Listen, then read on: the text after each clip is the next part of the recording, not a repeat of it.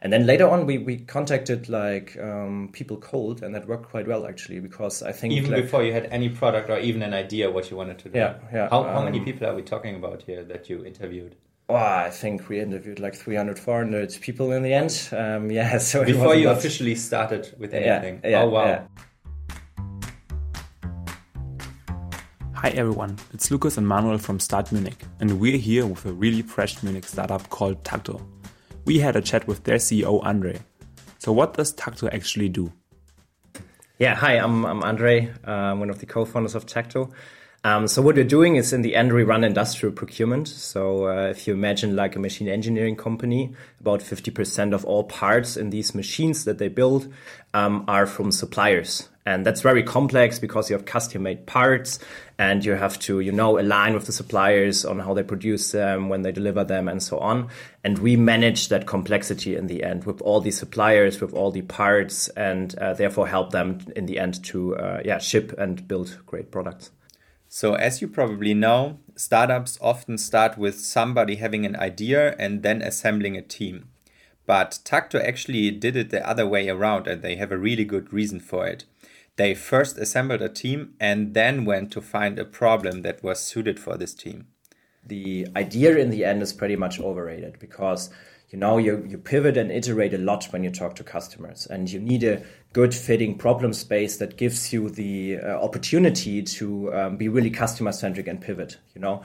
And uh, what what you can't iterate is in the end your team the people you work with because you have to go this way for like years years with them and you have to be complementary and so on. So for us it was way more important to be really aligned in the co-founder team because most startups fail because they in the end um, uh, the the team uh, doesn't work out, and therefore we assembled like a team, or we we, uh, I found my co-founders first and spent a lot of times actually aligning our common goals, common values, and so on.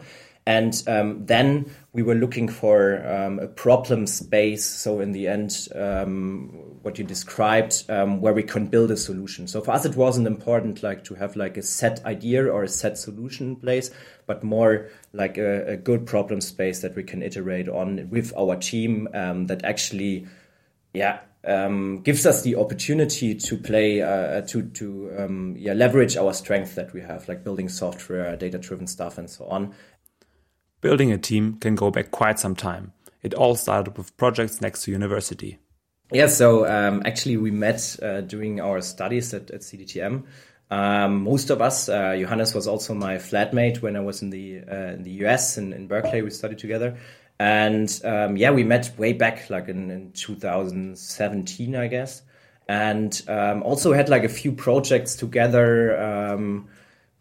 We, we did like a lot of stuff at Unternehmertum, uh, worked at different startups and so on, and but found out for us that it's very very hard to um, build a startup or uh, do something besides your studies, besides your work, because you don't have enough uh, you don't have enough focus, and uh, you don't have you don't really have the need to pivot to work on it when it's hard because you can always say okay now i work my master's thesis or something like that so uh, then we said like okay let's wait like one or two years until everybody um, finishes um, his studies or like nico already worked and then we came together and, and, and started with tacto actually beginning of 2020 Guys, as we know, knowing your customer is key for a successful business. And because Tacto had their customers already lined up and ready, they decided that they could actually build the product together with their potential clients and gather feedback every step of the way.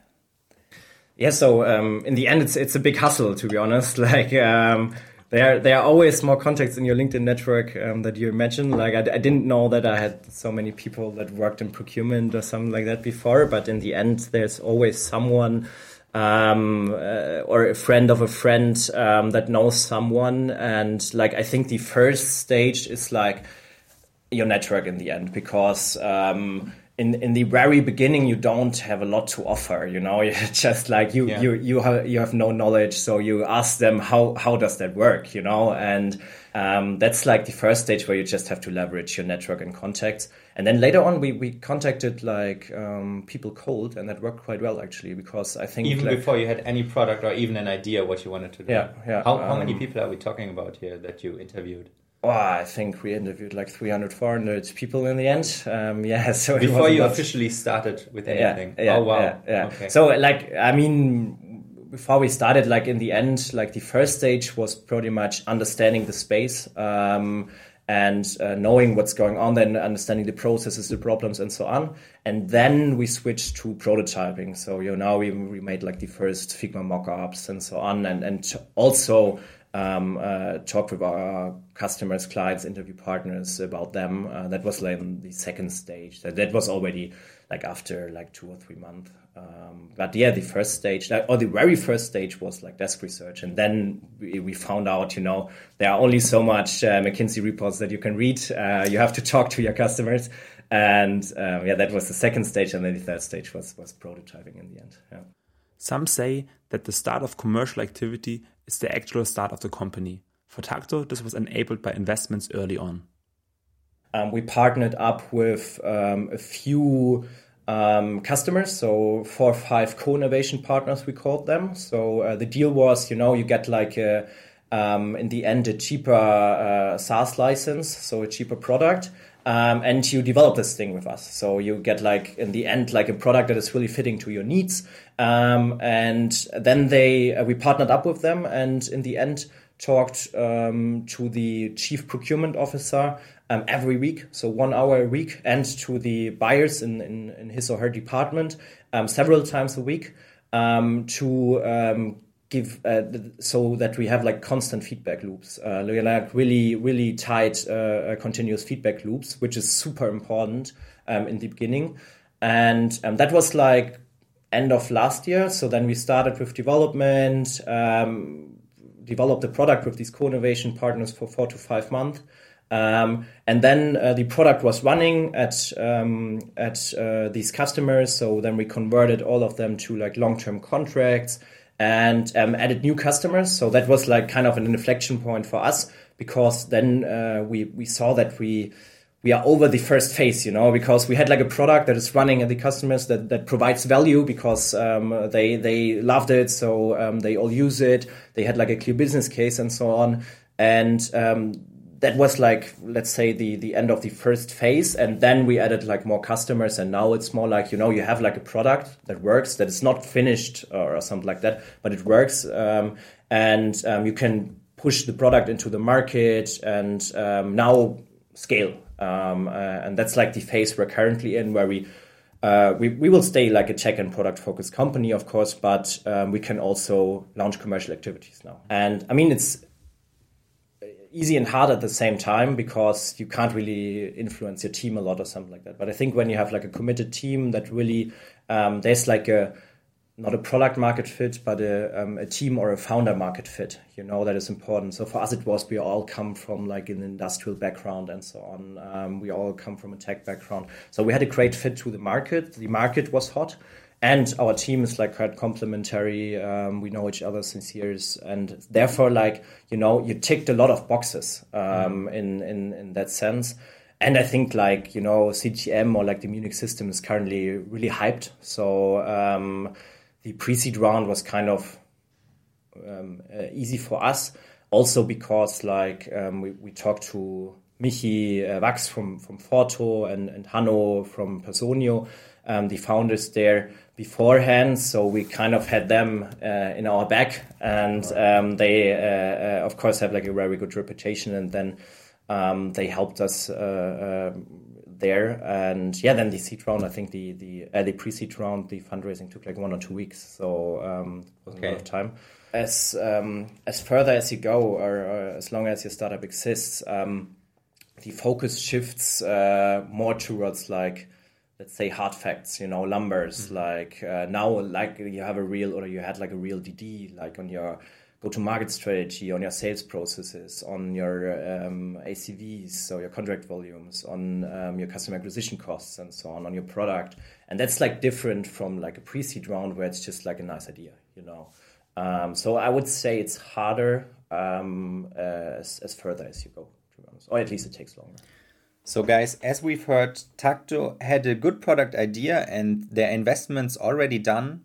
And for most companies, this would now seem like the perfect time to be fast and scale up. However, as Andre explains, this stage in a company is very crucial, and there can be very good reasons to take it slow and make sure that you have this timing of scaling up exactly right.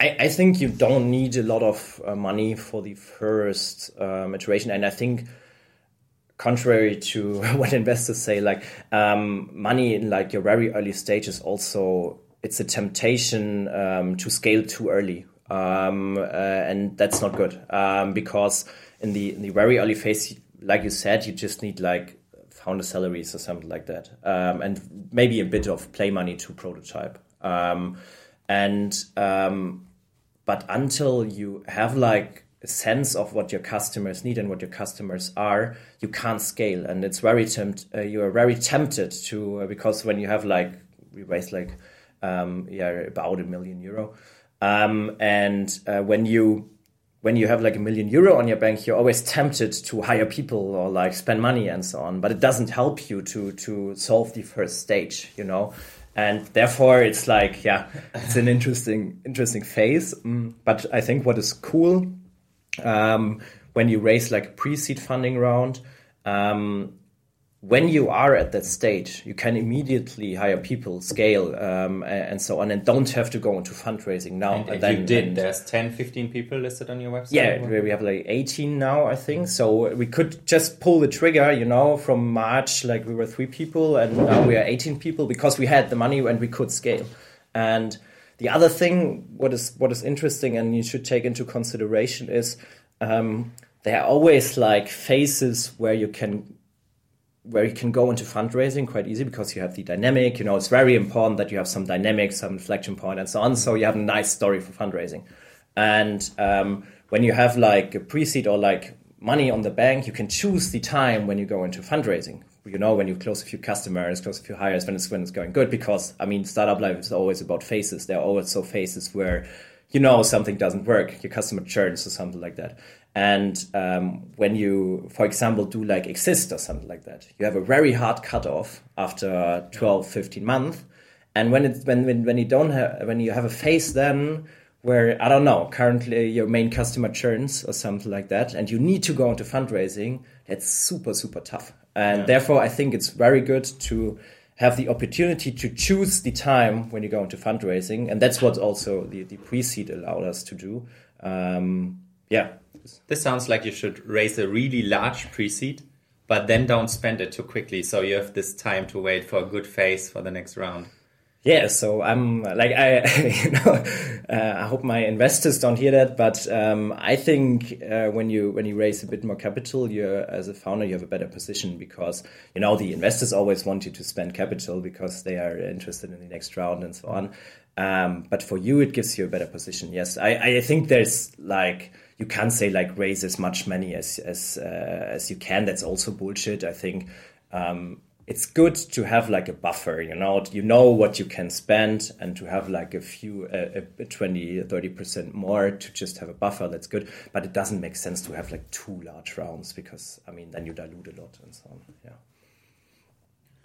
Okay, um, now maybe after talking about Tacto, let's more dive deeper into your personal journey a lot of our listeners are also maybe in a situation where they have a few co-founders they would imagine starting something with, but they're still looking for a problem space or have one and then looking um, to dive deeper into it. You talked about your situation earlier when you spent those three to five months um, researching.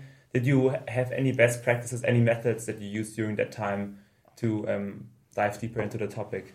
Yeah, yeah. So um, yeah first to your customer uh, to your co-founder finding a co-founder i think that's the most important thing yeah honestly. Like um, before we started officially with ideating we took like half a year like once a week in the evening we just drank a beer or something like that and really aligned on on several topics you know. I think it's very important that you have the same uh, vision of a company. Should be VC backed or should it like be bootstrapped? Um, um, what is our incentive in building a company? Is it money? Do we want to uh, have like a good impact on the world, or what is it? Um, do we have the same values? I think that's the most important thing, um, and stuff like that. So I think that's the first step. And when you're aligned there, um, in in ideation, mm, we tested several things. So we started with um, trend research. So we looked, you know, like the current uh, big trends like sustainability and so on. Um, then we did like industry research. That means like we looked at certain industries and looked what their problems are. And then um, technology research. So we looked at big tech trends, you know, and NLP or something like that, and looked um, what what uh, what ideas um, come out of there. And what we found out pretty fast is from trends and tech, it's very hard to come into a problem space because these are the solutions in the end. And what really worked for us is um, so you, we did like small research sprints, two hours to understand like uh, a sub industry. So we always like um, looked at, or we looked at manufacturing predominantly, and then really dig, drilled down um, in everything there.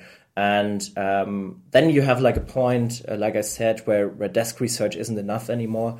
And then uh, you just have to talk to customers and have like a really open ear um, what what they are saying, what the process look like, what the problems are, and so on and um, that's that's what in the end what um, worked for us. So uh, we talked to a lot of customers, and then you get an understanding of the market of the problem space, and then you can look in the end if it's worth it to build a solution there.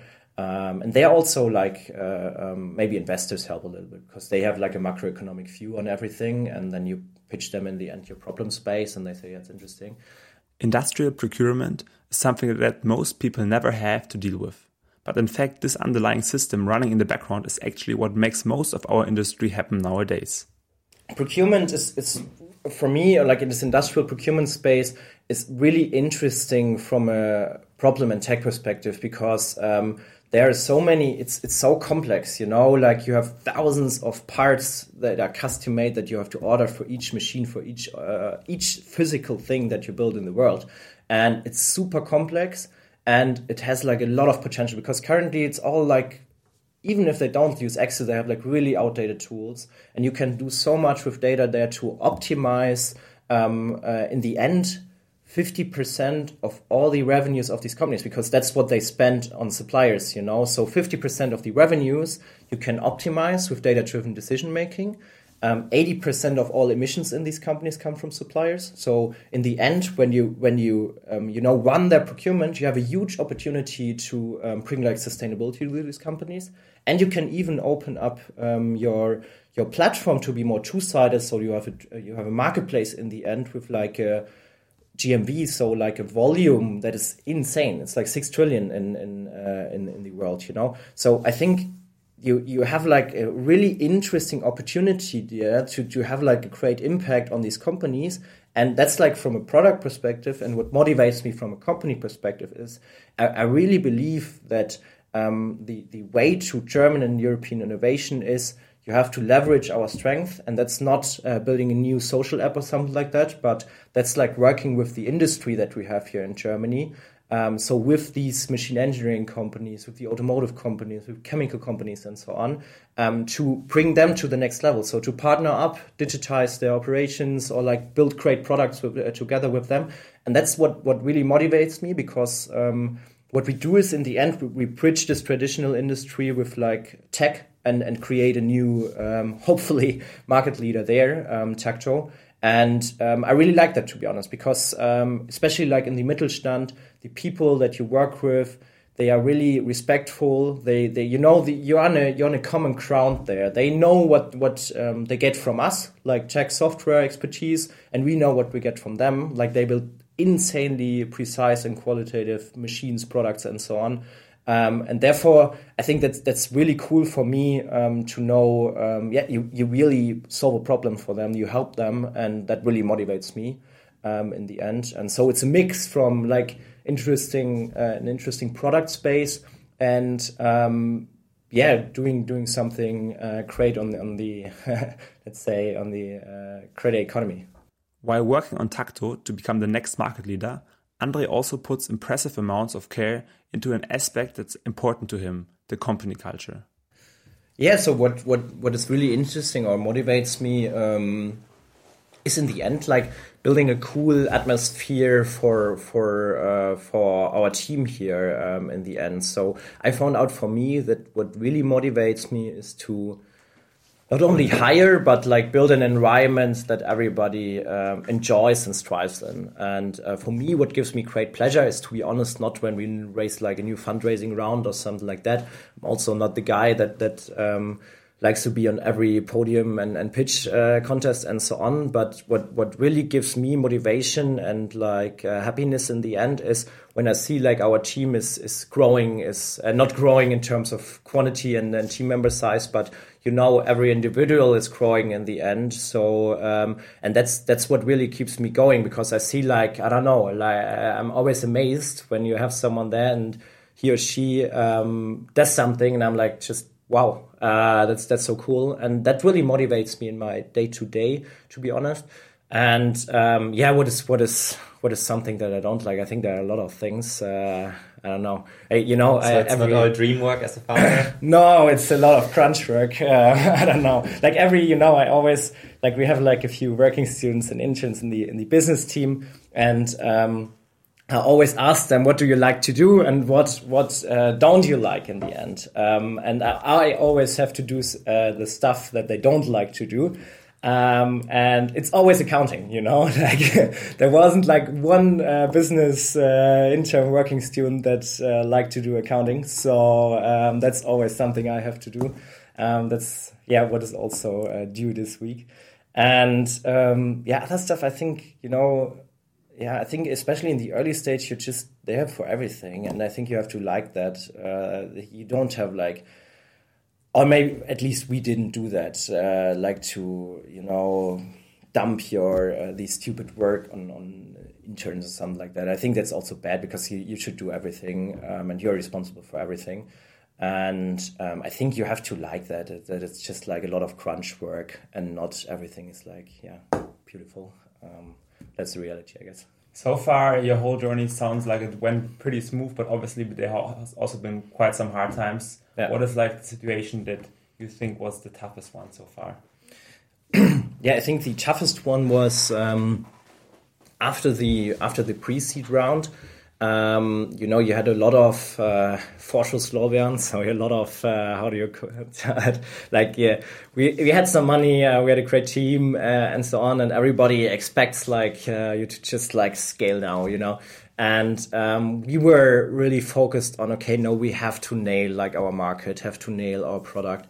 And um, then I think when you come from like an academic first time founder background, it's really hard.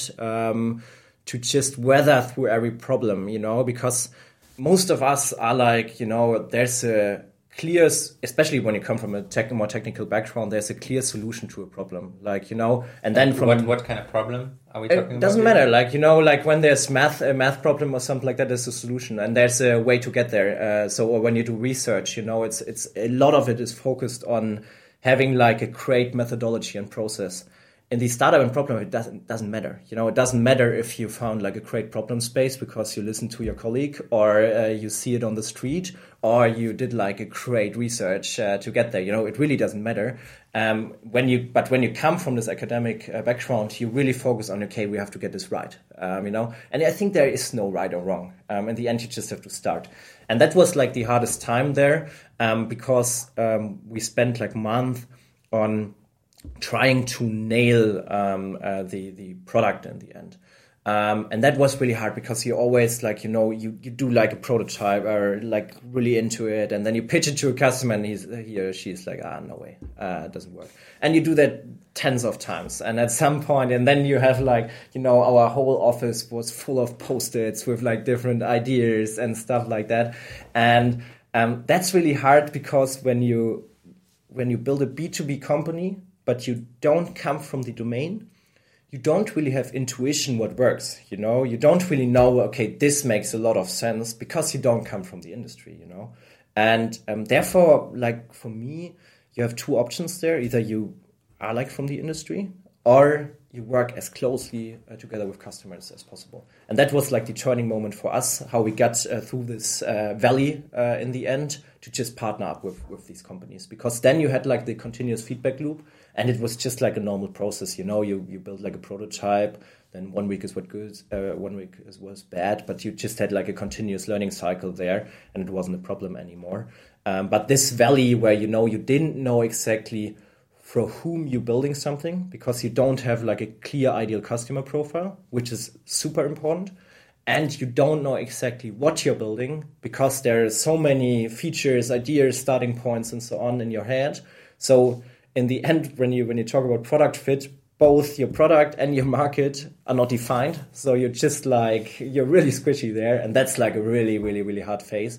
And um, yeah, it, it's super important to define like a clear ideal customer profile. Um, and I think that's even more important than the exact product in the in the beginning because when you have like a clear ideal customer profile with like homogeneous requirements or like problems, then you can build a product there, you know. And um, yeah, that was the, the turning point for us. Um, yeah. So if I blatantly say you want to be the eBay or Amazon marketplace of the manufacturing industry, is is that right or is that a faulty yeah. picture? Um, yeah, it's. I think it's not uh, too far away. Like in the really long term, I think um, we we have like a different go to market and so on. But um, when really when we go the two sided marketplace way, um, I think it, it makes a lot of sense. So you connect uh, from a, like an abstract level. You connect like the buyer, like the industrial companies, with the suppliers, and um, make it really frictionless for them to interact with each other. And I think that's also what what Amazon is doing in the in the B two C space.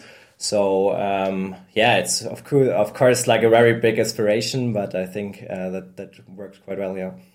I think you're in a good position. I think it Hopefully. will work out. then thanks, Anne, very much for your time. It was super interesting to hear your story. Yeah, thank you for inviting me. Our chat with Tacto founder Andre showed us some quite interesting ways to run a startup. What helped their mission was to first assemble a team and then start working on the product. By being in close contact with their customers, the team was able to shape their solution for their special needs. And lastly, one shouldn't be too focused to nail a product perfectly at first, but to get feedback, iterate, and grow together. Thanks for listening to this Venture Mike podcast from Start Munich, brought to you by Alstin Capital. At Venture Mike, we talk about the startup world with amazing people making a dent in the universe. See you soon again.